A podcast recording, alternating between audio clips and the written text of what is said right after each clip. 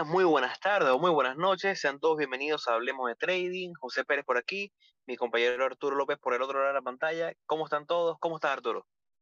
Hola, José, ¿cómo estás? Bienvenidos a todos a otro episodio de Hablemos de Trading. Bueno, un poquito enfermo, pero haciendo el esfuerzo y bueno, compartiendo con ustedes semana a semana, lo que realmente no es un esfuerzo porque no hay nada que nos guste más que compartir con ustedes información, hablar y enseñar y tratar de transmitir un poquito lo que hemos aprendido en, lo que es ya una década, sumando la experiencia de los dos. Hoy estaremos hablando un poquito sobre el acontecer actual del mundo en el trading y sobre todo el caso que está conmocionando ahorita al mercado de las criptomonedas, como es el caso de FTX, este exchange, eh, no voy a decir americano porque, bueno, tenía una sede en Estados Unidos, pero también tiene una sede en las Bahamas, pero bueno, todo lo que ha pasado la última semana con ellos, la controversia, su fundador, eh, los fondos que han desaparecido, los fondos que hackearon y se robaron. Bueno, ha sido realmente una semana muy triste porque al final del día el que pierde es el inversionista pequeño y el que pierde es el mercado en general porque se pierde confianza en un activo eh, y perdemos gente, a lo mejor el interés de la gente en tradear un activo que bueno, que sí te puede dar buenos resultados si lo haces bien con la gente correcta. Pero bueno, antes de arrancar, como siempre, Arturo nos ayuda un poquito con publicidad que siempre nos ayuda tanto para llegarle a más personas. Bueno, nos pueden seguir en, en nuestro Instagram, que estamos como hablemos.de.trading, estamos en Twitter, estamos como Hablemos Trading, nuestro correo electrónico para cualquier consulta, cualquier feedback, es correo.hdt.gmail.com y nuestro canal de YouTube que es Hablemos de Trading. Mira, no te pregunté, ¿qué te parece el episodio de hoy? sí, no, no me preguntaste, ya me había asustado de que... No, mira, la, la verdad que, o sea, es súper interesante todo este tipo de temas porque no solamente porque es, eh, porque, o sea, por, por lo actual que es y por, y por lo interesante que es todo, todo el tema. Eh, por cómo se ha, o sea, por cómo se ha movido en las últimas semanas, por cómo ha sido eh, toda esta, vamos a llamarla novela, esta historia que, que, que, ha ocurrido y que es muy triste, pero es algo que es como una historia que, que en cualquier momento podía, podía ocurrir. Eh, entonces, la verdad que sí, súper, súper interesante y estoy súper eh, emocionado con, con compartir con ustedes un poco para que entiendan qué es lo que está, qué es lo que está ocurriendo con, con el mercado de las criptomonedas en general, porque esta noticia o todo lo que ha sucedido ha impactado fuertemente a todo lo que es el, el mercado de criptomonedas. Así que eh, es eso, es eso como, como mi opinión con, con respecto al episodio. Sí, bueno, y, y es también como que queremos ayudar a que la gente entienda qué es lo que está pasando de verdad, porque hay mucha desinformación, o a lo mejor cuando comenzamos el episodio y le decimos, mira, se perdió esta plata, la gente dice, ah, pero ¿cómo funciona eso? ¿Cómo, cómo pudo haber desaparecido esa cantidad de dinero? Hay reportajes que dicen que FTX y su fundador Sam, eh, ¿cómo es que es el nombre? Sam Van Friedman. No, se llama eh, Sam Bark, eh, Barkman Fried. Ah, bueno, imagínate. Eh, lo están llamando fraud ahora, de fraude. Eh, dicen que valía, llegó a valer eh, hace 15 días valía 30 mil millones de dólares, hoy vale menos del billón de dólares, entonces se fumaron en 48 horas alrededor de, de 30 mil millones de dólares. Pero hay una razón y vamos a enseñarles qué fue lo que pasó. Pero primero ayúdanos un poquito refrescándonos para que nos está escuchando ahorita. ¿Qué es FTX? ¿Qué es eso que hablamos cuando decimos FTX? Bueno, lo que pasa es que, eh, o sea, hay, hay bastante ahí que, o sea, bastante tela que cortar, bastante cosas que comentar sobre, sobre eso. Eh, bueno, primero FTX es un, es un exchange de criptomonedas, eh, es más, es uno de los, de los más grandes en el mundo, quizás yo me atrevería a decir que está entre segundo y tercero después de Binance.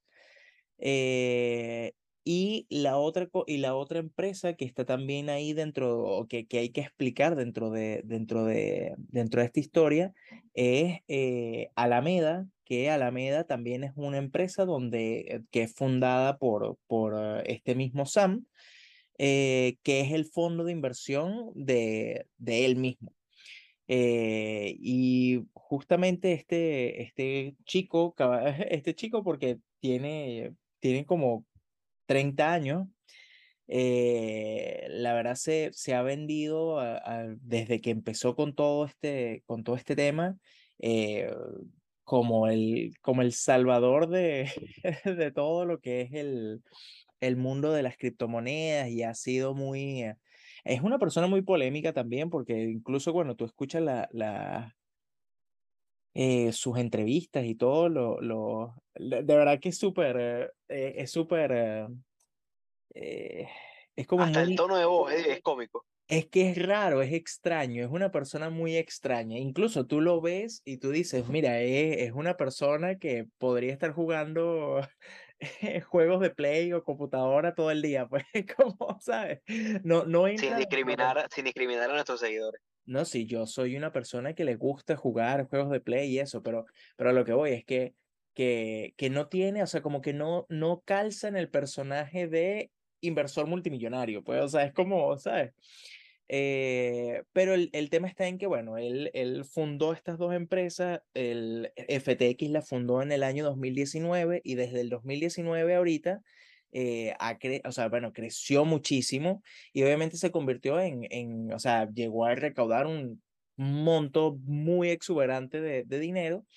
Eh, y de ahí viene también esta, o sea, la, la creación del, del fondo de inversión eh, Alameda, que es muy importante para la historia por, por, eh, por, la, o sea, por la liquidez que llega a haber en un momento de, de eso.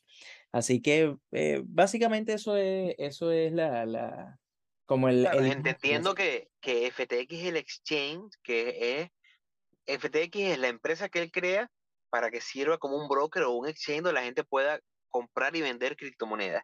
Y Alameda, también fundada por él, es su fondo de inversión, digamos. Esta es una persona que aparte él venía, él fue trabajador de un hedge fund entonces, bueno, ok, eh, creo su fondo de inversión paralelo que en teoría no debería tener nada que ver con el broker para él colocar sus órdenes y para él eh, hacer, bueno, y hacer trading, por así decirlo. Pero, como dice Arturo muy bien, es importante entender estas dos empresas que en teoría deberían ser independientes la una de la otra, eh, entenderlas para la línea de tiempo de lo que viene ocurriendo después y dónde cae el mercado. También es bueno recalcar que, bueno, Sam es, como bien dice Arturo, no ven la foto de él y es bueno, es como difícil creer que el tipo valiera 30 mil millones de dólares en su momento más, más alto. Eh, una vida un poco rara, diferente. Incluso una de las cosas que se sabía de él es que él, el fondo Alameda y FTX Internacional, que es la primera que entra en problemas o la primera que se escucha que entra en problemas, tenía la sede en las Bahamas eh, y él vivía ahí en un apartamento con nueve compañeros de cuarto. Y yo decía, bueno, pero ¿por qué un hombre multimillonario tiene que compartir habitación, cuarto, apartamento, independientemente si sea un apartamento enorme, ¿no? Pero ¿por qué? Pero bueno, esa habrá su razón. Eh, es importante también para la historia entender que hay dos FTX, hay un FTX internacional, que es el que tiene sede en las Bahamas, y hay uno, un FTX en Estados Unidos, FTX.us, eh, que acepta solamente clientes para Estados Unidos y el de las Bahamas no acepta clientes americanos. Ya esa es la primera red flag que yo quiero que ustedes entiendan que cuando tú vas a un broker, el broker te dice, mira, tengo una cuenta internacional y una cuenta en Estados Unidos, bueno, hay que, hay que leer con detenimiento, ¿no? Porque, ¿qué te está ofreciendo este broker? Te está ofreciendo a lo mejor por un lado más flexibilidad en, en la cuenta no americana, pero al mismo tiempo te lo ofrece porque tiene, no está regulada, no sigue protocolos de seguridad tan estrictos, y eso debería hacerte desconfiar un poco, y eso va para, para que se entienda a lo mejor el cierre de lo que será este episodio más adelante. Eso es importante saberlo porque muchas veces, y nosotros lo hablábamos hace poco en la preproducción del episodio, nos cuestionamos, pero ¿por qué alguien va a preferir abrir su cuenta si te ofrecen, el mismo broker te ofrece dos oportunidades? Mira, Estados Unidos regulado, asegurado, sin mayor problema, y Chipre, o las Bahamas, o Hong Kong, ilimitado, con, con apalancamiento ilimitado, pero sin regulaciones y lleno de problemas. Bueno, a mí me cuesta creer que alguien a lo mejor, bueno, ¿por qué? ¿Por qué? No sé, no sé qué opinas tú. Bueno, yo, yo creo que hay muchas razones. Yo creo que la, la principal es desconocimiento. Yo no creo que, eh, o sea, que si tú le pones esas dos opciones a una persona, eh, vaya a tomar la, la segunda opción de un, de un exchange que no esté regulado.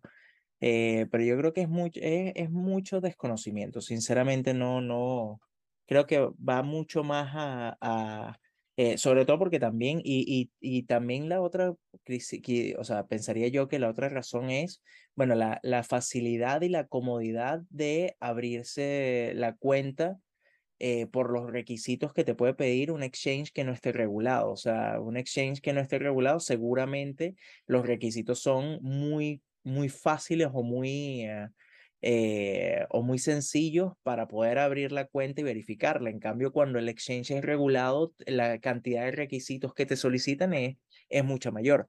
Entonces yo creo que también es como por esa, esa necesidad o ganas de empezar a invertir eh, eh, rápidamente que, que la gente también toma la decisión de, de hacerlo de esa forma. Creería yo que esas son las dos, las dos razones principales. No creo que haya eh, o sea, que hay alguna intención de no, de no. O también es el mismo hecho de decir, bueno, es que esto es una tecnología nueva, es una tecnología que va a crecer eh, infinitamente. Obviamente, eh, infinitamente me refiero a que, a que las criptomonedas o el mundo de las criptomonedas está muy nuevo, entonces va a crecer indefinidamente.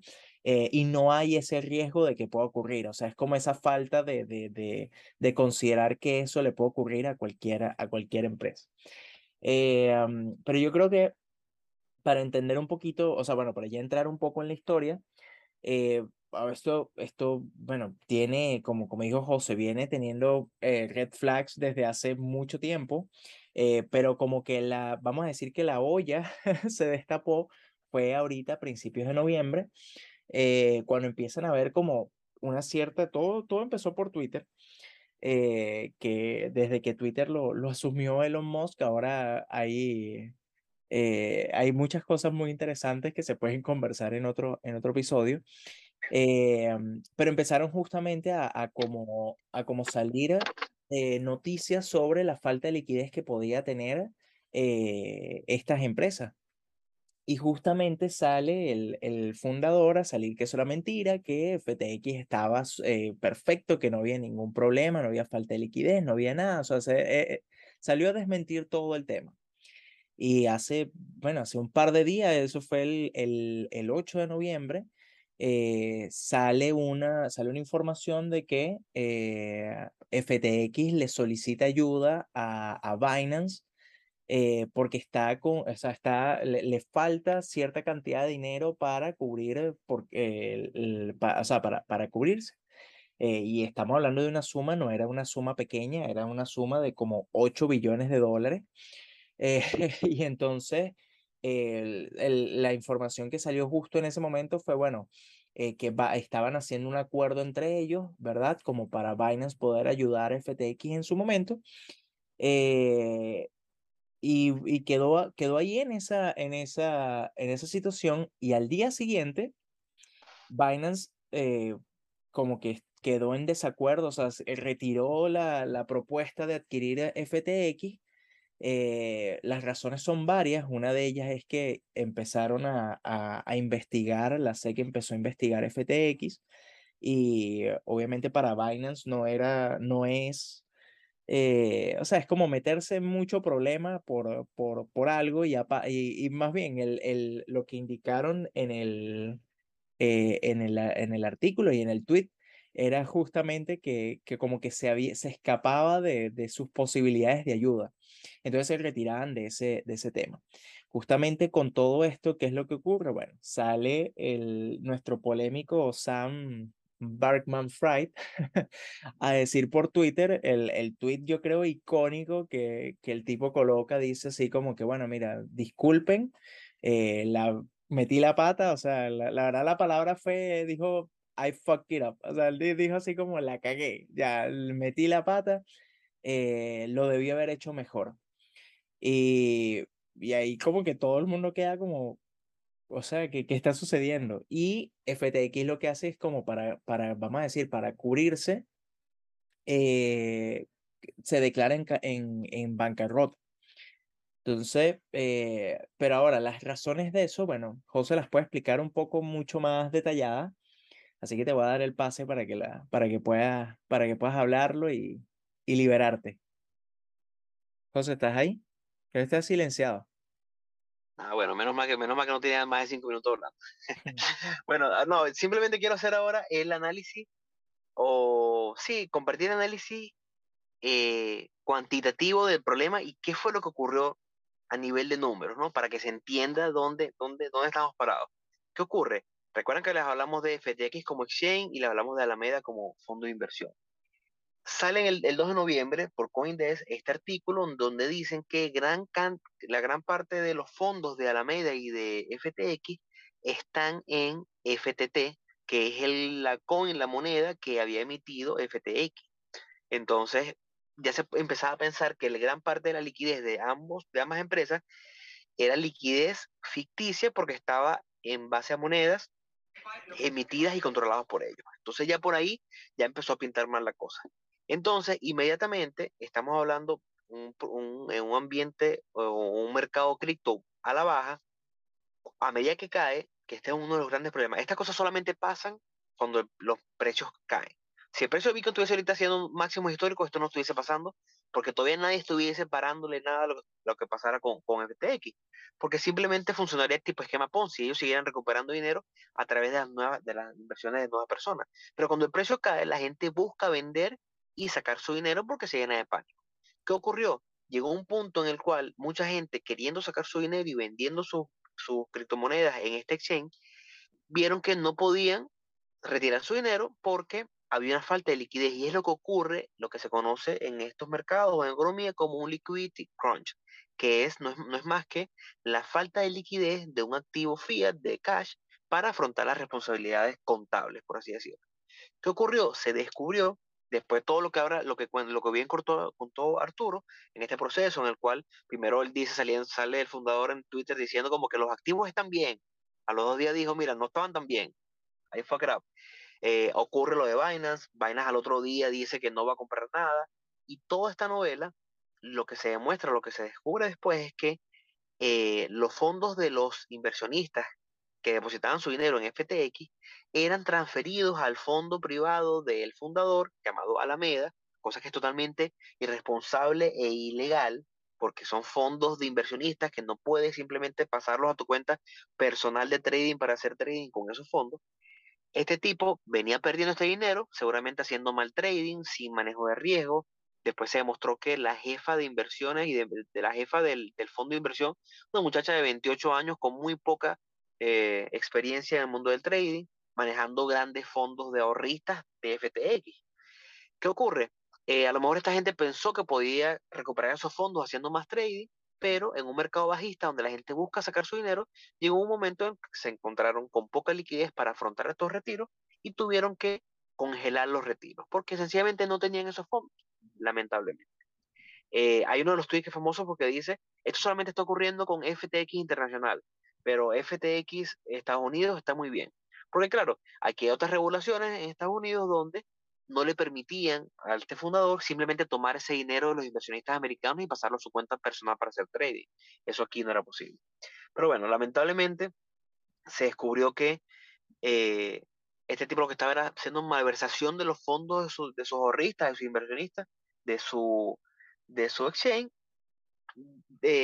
desviándolos hacia su compañía privada, como era la media de su fondo de inversión. Eso es básicamente, a grosso modo, lo que ocurrió.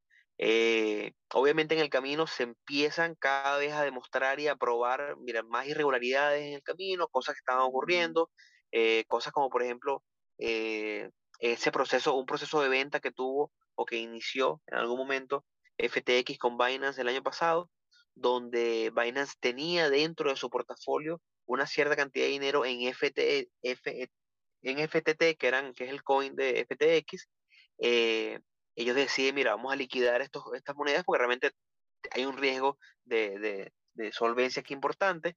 Entonces, bueno, cuando toda esa cantidad de monedas salen al mercado, cuando todos los inversionistas tratan de retirar al mismo tiempo, bueno, ocurrió esto tan lamentable donde muchos inversionistas pierden su dinero y que además, después de que pasa todo esto, todo esto en la última semana, nos despertamos hace par de días, no me acuerdo la fecha exacta, Arturo, Arturo me podrá corregir, nos despertamos hace par de días con la noticia de que mágicamente acaban de hackear a FTX y los fondos que quedaban fueron robados. Entonces, no vamos a acusar a nadie, no sabemos cuál es la verdad, pero bueno, alguien podría decir, mira, a lo mejor esto fue el mismo, el mismo dueño buscando salvar lo poco que quedaba y se autohackeó. O a lo mejor, si es verdad, a lo mejor vino un hacker con dinero ahí y decidió entrar y robar lo que quedaba para, para, para cubrir su dinero. Quién sabe lo que realmente pasó, pero yo lo que yo sí sé es lo que viene después, que será el cierre del episodio, ¿no? ¿Cómo podemos evitar esto?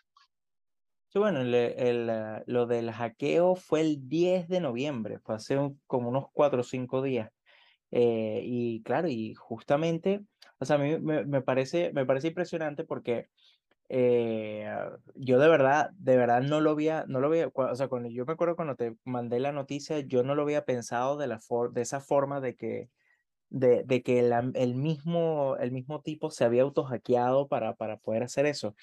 Eh, obviamente sin pruebas uno no puede acusar, pero no me sorprendería, o sea, sinceramente no me sorprendería, porque fíjate cómo maneja la empresa, fíjate cómo maneja su fondo de inversión, fíjate cómo jugó, porque la palabra realmente es jugar con el dinero de tantos inversionistas, porque la, las empresas que estaban, que, que pertenecían a su fondo de inversión, eran enormes, o sea, pero era, hay, hay, hay empresas muy grandes, hay, hay personajes, o sea, inversionistas pesados dentro de, de, de esos fondos, eh, que, mira, o sea, mira, mira lo, que, lo, que, lo que ocurrió ahorita. Entonces, eh, a mí, a mí, o sea, que, bueno, y, la otra cosa es, bueno, ¿qué fue lo que ocurrió con los mercados? Obviamente lo que se puede esperar de, de del tema, o sea, eh, frente a una situación así se crea mucha incertidumbre, se crea mucho miedo en la gente y la gente empieza a retirar los fondos. ¿Y qué es lo que sucede cuando ocurre ese, esa venta masiva? Bueno, obviamente los precios del, de, la, de las monedas se desploman.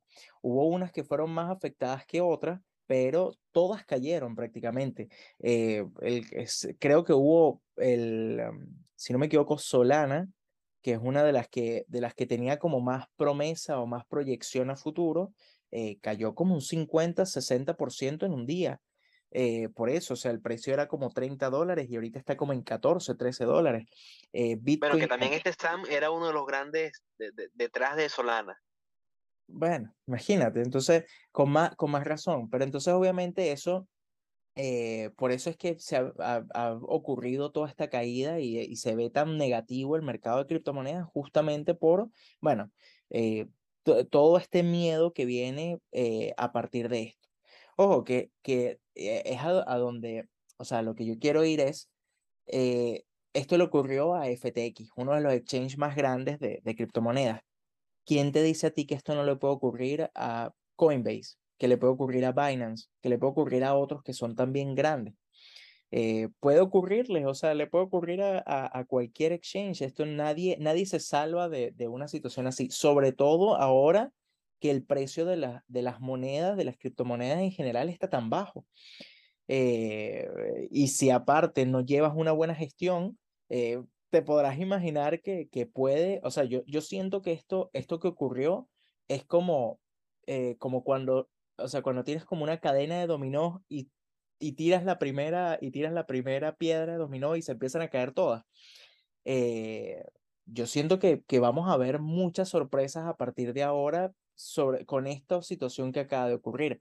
Eh, y ya veremos si, si estoy en lo correcto o si en dado caso me eh, estoy equivocado, pero yo sinceramente pienso que esto es el principio de, de, de una, de, de, una caída un poquito más fuerte o quizás de, de, no, no de una caída, sino me refiero de, de eh, con respecto a los exchange, de quizás como unas, vamos a llamar una claridad, de una, como que van a salir a la luz muchas cosas ahora con, con, este, con esta caída. Entonces, y ojo, no es la eh primera vez, no es la primera vez que pasa, que, que es algo importante que la gente tiene que ver.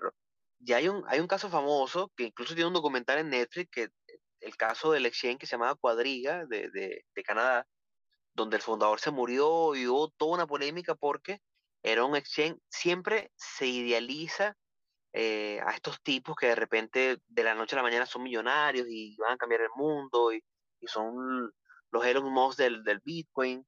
Este canadiense tenía, sacó su fondo de inversión, su exchange, de repente en un viaje con su prometida, en eh, un viaje por una de miel, el tipo se muere, entonces mira, el tipo se murió y tenía la clave para poder hacer los pagos y procesar los retiros. ¿Cómo va a ser y tal? La clave maestra.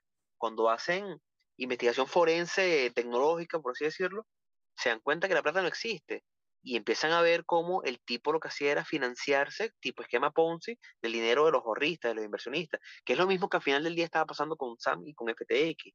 Y tú lo ves cuando son tipos que derrochan el dinero, cuando lo gastan de una forma, este tipo no tenía, este Sam no, era un tipo ostentoso con carros y, ropa, y bueno, si buscan una foto de él se van a dar cuenta que, en ropa no se lo gastaba, ¿no? Pero, por ejemplo, por ejemplo, ese acuerdo que hizo el año pasado para renombrar, para comprar los naming rights de, los derechos de, de, nombre de lo que se llamó hasta el año pasado el Miami Airlines Arena, que es este centro de convenciones muy famoso donde juega Miami Heat, durante un acuerdo de 10 años por 136 millones de dólares. Bueno, un dinero que obviamente no le estaba costando nada a él, porque era dinero de sus inversionistas que él estaba malversando de cierta forma. Entonces, cuando tú ves cómo estos tipos gastan esta, esta cantidad de dinero con tanta facilidad, eh, se dice que le ofreció a Elon Musk hace dos meses 5 mil millones de dólares para eh, respaldar la compra de, de Twitter. Eh, el año pasado, durante una de las primeras caídas de Bitcoin, el salvó a BlockFi y, y, dio dinero también. O sea, el tipo venía gastando a manos llenas. ¿Pero por qué gastaba a manos llenas? Porque realmente no era dinero de profit, sino era dinero que él veía en su exchange, ¿no? Y veía FTX como su caja chica. El amor son acusaciones fuertes, pero es lo que realmente se ha descubierto esta última semana.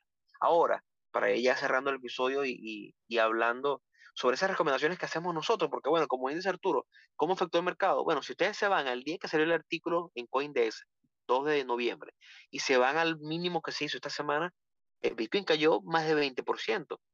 Entonces, no vamos a achacarle todo a esto, pero a mi parecer, obviamente, hubo un peso bastante fuerte en la caída de esta última semana con todo lo que pasó con FTX, porque obviamente el inversionista pequeño, el, inversionista incluso el medio, dice, mira, pero es que ve, si yo tenía, si este es uno de los exchanges más grandes del mundo, y ve cómo la falta de regulación lo llevó a esto, ¿qué puedo esperar yo a lo mejor de lo demás?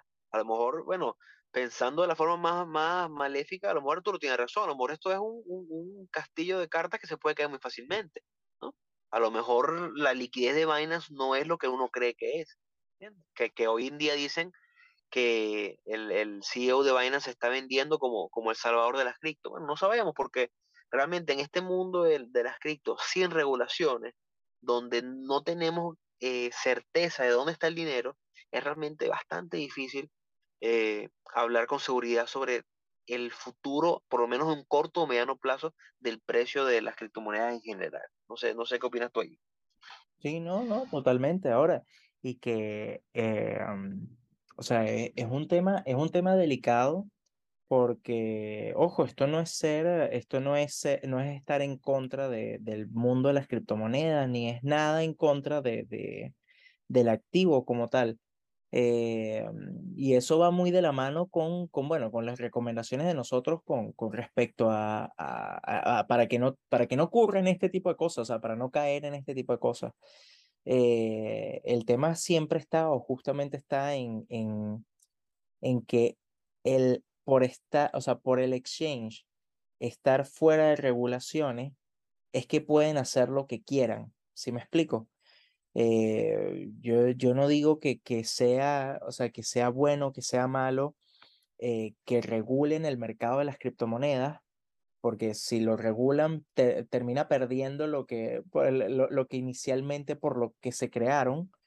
Eh, pero lo que voy es que suceden este tipo de cosas, suceden cosas que no se pueden controlar porque la gente o sea, la gente confía en el activo, obviamente si cuando nosotros vemos el movimiento de, por ejemplo, del Bitcoin que se movió tan fuertemente por, por tanto tiempo, eh, eh, obviamente la gente empieza, no, no, se quiere quedar por fuera de ese movimiento y empieza a comprar y empieza a entrar con, con, esa, con esa confianza de que eso va a subir ilimitadamente. Eh, Obviamente ocurren este tipo, este tipo de situaciones porque el, el, exchange al no estar regulado hace lo que quiere, o sea, toma las decisiones que quiere, hace cualquier cosa. Entonces, eh, yo creo que básicamente la primera recomendación con, con, todo esto es, bueno, el exchange que vayan a tomar para cualquier activo, eh, busquen que esté regulado. que sepan efectivamente, bueno, qué, eh, o sea, qué, qué organización o qué, sí, qué organización lo regula de forma tal de que, de que sepas, bueno, si efectivamente hay leyes que estén, eh, que formen parte de, de ellas. eso por, un lado. Yo creo que lo otro que se puede, que, que es recomendable es, bueno, el, el tema de diversificar. Eh, cuando no te enfocas en solamente, eh, o sea, no solamente en un solo, en un solo exchange, sino también lo haces en, en diversos o también diversificas en varios activos, bueno, estás invirtiendo y, minimizas, entre comillas, el riesgo de que eso te pueda ocurrir. O sea, como que, eh, no, sé si, no sé si me explico o, me estás entendiendo lo que, lo que estoy queriendo decir, José. Sí, sí, totalmente, totalmente. Yo creo que en esa, e, es que el tema de las regulaciones es algo, o el tema de encontrar un exchange que esté regulado, porque hay que aclarar lo que bien dijo Arturo, no es que estemos en contra del activo como tal, es simplemente estamos en contra de, si alguien viene mañana y me dice, mira, estoy tradeando eh, acciones americanas, como tenemos un episodio muy bueno donde hablamos sobre CFD, donde explicamos las diferencias y mostramos por qué sí o por qué no tradearlos. Si alguien me dice mañana, mira, estoy tradeando acciones americanas con un broker que tiene una oficina en, en, no sé, en, en, Perú y no tiene ningún tipo de regulación, le voy a decir que está mal. No es el activo, es la regulación. Por ejemplo, eh, tú te haces, un estudio rápido y tú dices, bueno, pero si yo me voy con, Coinbase, Coinbase, aparte que es una empresa americana que está regulada eh, por los Estados Unidos, aparte es una empresa pública americana que aparte de estar regulada como, como exchange de cripto, está regulada como empresa pública en Estados Unidos y se debe ante la SEC, lo cual, te, lo cual hace que sus activos y su balance esté escrutinado por la SEC. Eso te da aún otra capa más de seguridad para entender que bueno, los activos que ellos están diciendo que tienen están siendo auditados por la Security and Exchange Commission. Entonces, ya por ahí, ese sería mi broker de confianza para irme directamente. Aparte de él, también hay otros brokers como Kraken, que, que están en Estados Unidos, están regulados por Estados Unidos, que no están eh, en la bolsa americana, pero también están regulados. Pero es para que veas, con Coinbase, y, nosotros no tenemos ningún tipo de, patrocinio ni afinidad con ninguno de estos, simplemente es haciendo el análisis lo más imparcial posible. Como estoy diciendo, si Kraken me da esta regulación, pero Coinbase me da la regulación y aparte está siendo regulado por el que regula la bolsa en Estados Unidos, bueno, yo creo que ya la respuesta es bastante fácil. Pero cuando te vas a lo mejor a un FTX o a Binance fuera de Estados Unidos, no hay regulación, eh, no hay respaldo, no hay segregación de fondos, bueno, ya obviamente ya es, es, bastante claro dónde puedes ir, dónde debes y dónde no debes ir. Sí, totalmente, totalmente. Bueno, yo creo igual que ya con esto podríamos cerrar el episodio, eh, no sin antes invitarlos a que nos sigan en nuestras redes sociales, nosotros estamos en Instagram como hablemos.de.trading, estamos en Twitter como hablemos trading, nuestro correo electrónico para cualquier consulta, cualquier feedback, correo.hdt.gmail.com y nuestro canal de YouTube que es Hablemos de Trading, lo pueden conseguir en el, hay un link que tenemos en el, en el Instagram que los va a llevar a todas las plataformas digitales donde nos, donde nos encontramos. Así que bueno, eh, muchas gracias José por por tus conocimientos y tu sabiduría. Muchas gracias a todos por escucharnos hasta aquí y nos vemos en otro episodio de Hablemos de Trading. Hasta luego, chicos. Hasta luego, muchachos.